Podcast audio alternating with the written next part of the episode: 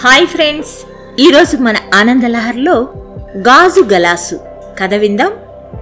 ఏమర్రా ఇక్కడ నా గాజు గలాసు ఎవరైనా చూశారా? అని బామ్మగారు ఒకటే కేకలు. చింటుగాడు తీశాడేమోనని రసజ్ఞకు ఒకటే టెన్షన్. ఎందుకంటే వాడికి ఎప్పుడు కళ్ళు దానిమీదే రసజ్ఞ అనుమానమే నిజమైంది. చింటుగాడు దానిని వంటగదిలోకి తీసుకెళ్ళి మంచినీళ్ళు తాగుదామని నీళ్ళ బిందెలో ముంచుతున్నాడు.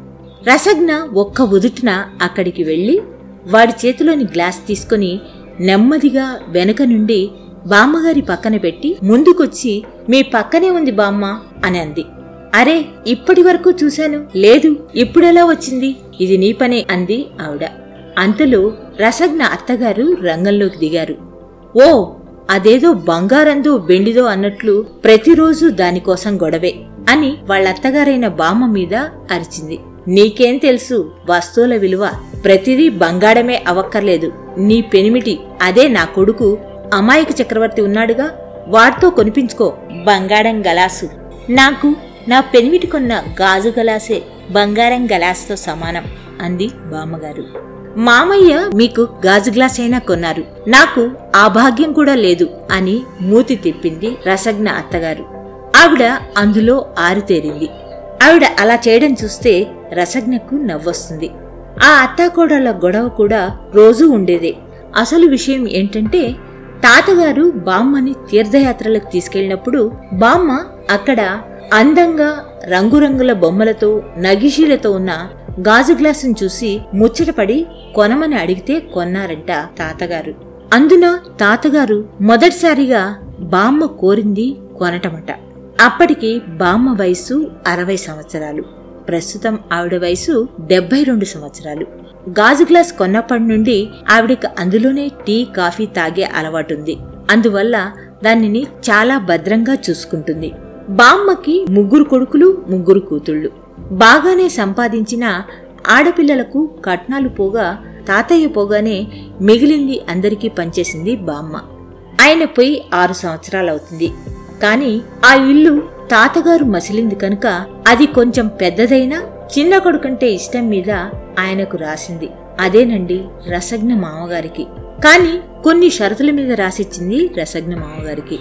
అవేంటంటే తను పొయ్యే వరకు ఈ ఇంటిలోనే ఉంటానని కొట్టుగది చాలని మరియు తను ఉన్నంతకాలం ఇంటిని పడగొట్టకూడదని. ఆ ఇల్లు పది సెంట్ల స్థలంలో ఉంది. పెద్ద మండువా లోగిలి టేకు గుమ్మాలు పాతదైనా గట్టిదే బాగుంది కూడా.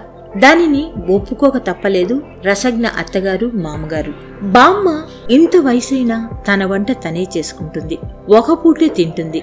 అలా గొడవ పడుతూనే వంట చేసేసుకుంది బామ్మ. ఈలోగా రసజ్ఞ మామగారు పొలం నుంచి రాగానే ఆయనకు నీళ్ళు కూడా ఇవ్వకుండా ఇద్దరు ఒకరి మీద ఒకరు పితుర్లు చెప్తున్నారు. అంతలో రసజ్ఞ ఆయనకు మంచినీళ్ళు తెచ్చిచ్చింది.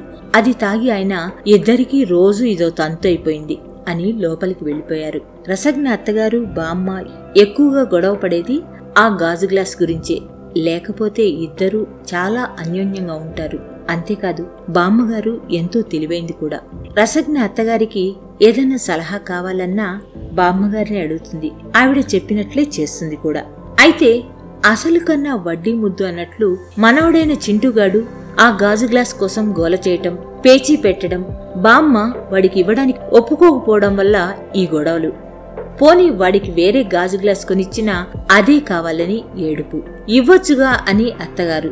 ఇస్తే పడేస్తే పగిలిపోద్ది. పోతే కొనివ్వడానికి నా పెనిమిటి కూడా లేడు అంటుంది బామ్మ.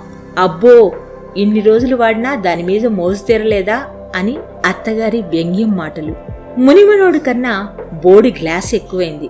అని అత్తంటే నాకు వాడంటే ముద్దే కావాలంటే చెవికమ్మలిమ్మంటే ఇస్తా కానీ గాజు గ్లాస్ మాత్రం ఇవ్వను. అడిగింది ఇవ్వనప్పుడు ఏదిస్తే ఎందుకు అంటూ అత్తగారి రాగాలు. ఈ గొడవంతటికి కారణం ఆ నాలుగేళ్ళ చింటుగాడు. మరుసటి రోజు ఉదయం బామ్మ ఎంతసేపటికి లేవలేదు. తాతయ్య దగ్గరికి శాశ్వత నిద్రలోకి వెళ్ళిపోయింది. మంచం పక్కన చూస్తే చిత్రంగా గాజు గ్లాసు పగిలిపోయింది. ఇలాంటి మంచి మంచి కథల కోసం ఆనందలహరి పోడ్కాస్ట్ను సబ్స్క్రైబ్ చేస్తారు కదా? మరో మంచి కథతో మీ ముందుకు వస్తాను. అనురాధ తీర్థాల ఆనందలహరి పోడ్కాస్ట్లో.